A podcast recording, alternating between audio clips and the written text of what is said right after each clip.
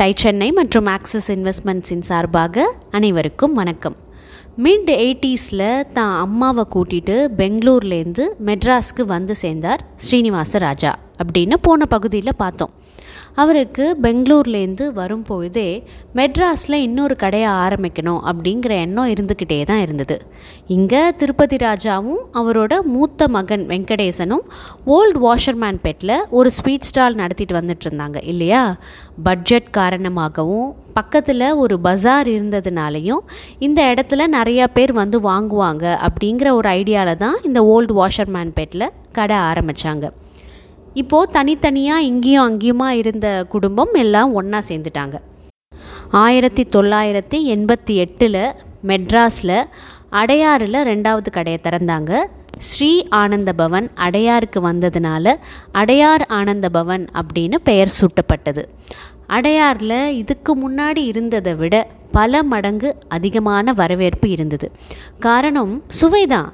சரியான விகிதத்தில் சாமான்களை போட்டு பக்குவமான முறையில் செய்கிற பதார்த்தத்தை சரியான விலையில் விற்கும்போது அது சூப்பர் ஹிட் ஆகிடுது பர்டிகுலராக அடையார் பிரான்ச் ஹிட் ஆனதுக்கு இன்னொரு ரீசன் அந்த கடையோட அமைப்பும் அந்த பார்க்கிங் ஸ்பேஸும் ஒரு ஆடட் சப்போர்ட்டாக இருந்தது. அப்போது அவங்களோட turn over annual turn over முப்பத்தி ஒரு லட்சம். அடுத்ததாக ஆயிரத்தி தொள்ளாயிரத்தி தொண்ணூற்றி ரெண்டில் அடுத்த ஷாப் சென்னையில் புரசவாக்கத்தில் மூணாவது கிளையை அடையார் ஆனந்த பவன் அப்படிங்கிற பேர்லேயே ஆரம்பித்தாங்க வாழ்க்கையில் சாதிக்கணுன்னா எட்டாத உயரத்துக்கு போகணுன்னா யாருமே செய்யாத ஒன்றை நம்ம செய்யணும் அப்படிங்கிறது நமக்கே தெரியும். அப்படி என்ன செஞ்சாங்க இவங்க? நியூ வெரைட்டிஸ் ஆஃப் ஸ்வீட்ஸை இன்ட்ரடியூஸ் செஞ்சாங்க.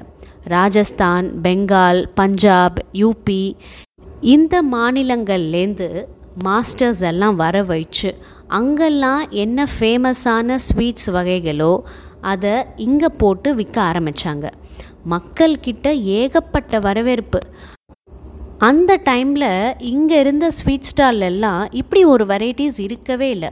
அதோட கன்சிஸ்டன்சி எப்போ வாங்கினாலும் அதே டேஸ்ட்டு அதே குவாலிட்டி அதில் மாற்றமே இல்லை. ஸோ ஆர்டர்ஸ் எல்லாம் குவிய ஆரம்பிச்சிது. சேல்ஸும் பிச்சுட்டு போக ஆரம்பிச்சிது.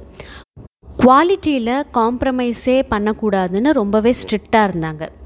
இது சம்மந்தமாக நடந்த ஒரு உண்மை சம்பவத்தை ஷேர் செய்யணும்னு தோணுச்சு. ஒரு கஸ்டமர்கிட்டேருந்து ஒரு ஹல்வா ஆர்டர் வந்தது. ஒரு பெரிய குவான்டிட்டி ஆர்டர் இவங்க அல்வா செஞ்சு டெலிவர் பண்ணிட்டாங்க. ஆனால் கஸ்டமர் எதிர்பார்த்த மாதிரி அந்த அல்வா இருக்கலை. இவங்களும் அதை ஒத்துக்காமல் ஏதோ கஸ்டமர்கிட்ட சொல்லி சமாளிச்சுக்கிட்டே இருந்தாங்க. இந்த உரையாடல் நடந்துட்டு இருந்தப்ப அவங்க அப்பா திருப்பதி ராஜா அந்த இடத்துக்கு வரவே இதை பற்றி அவர் கேட்டுக்கிட்டு இருந்தார்.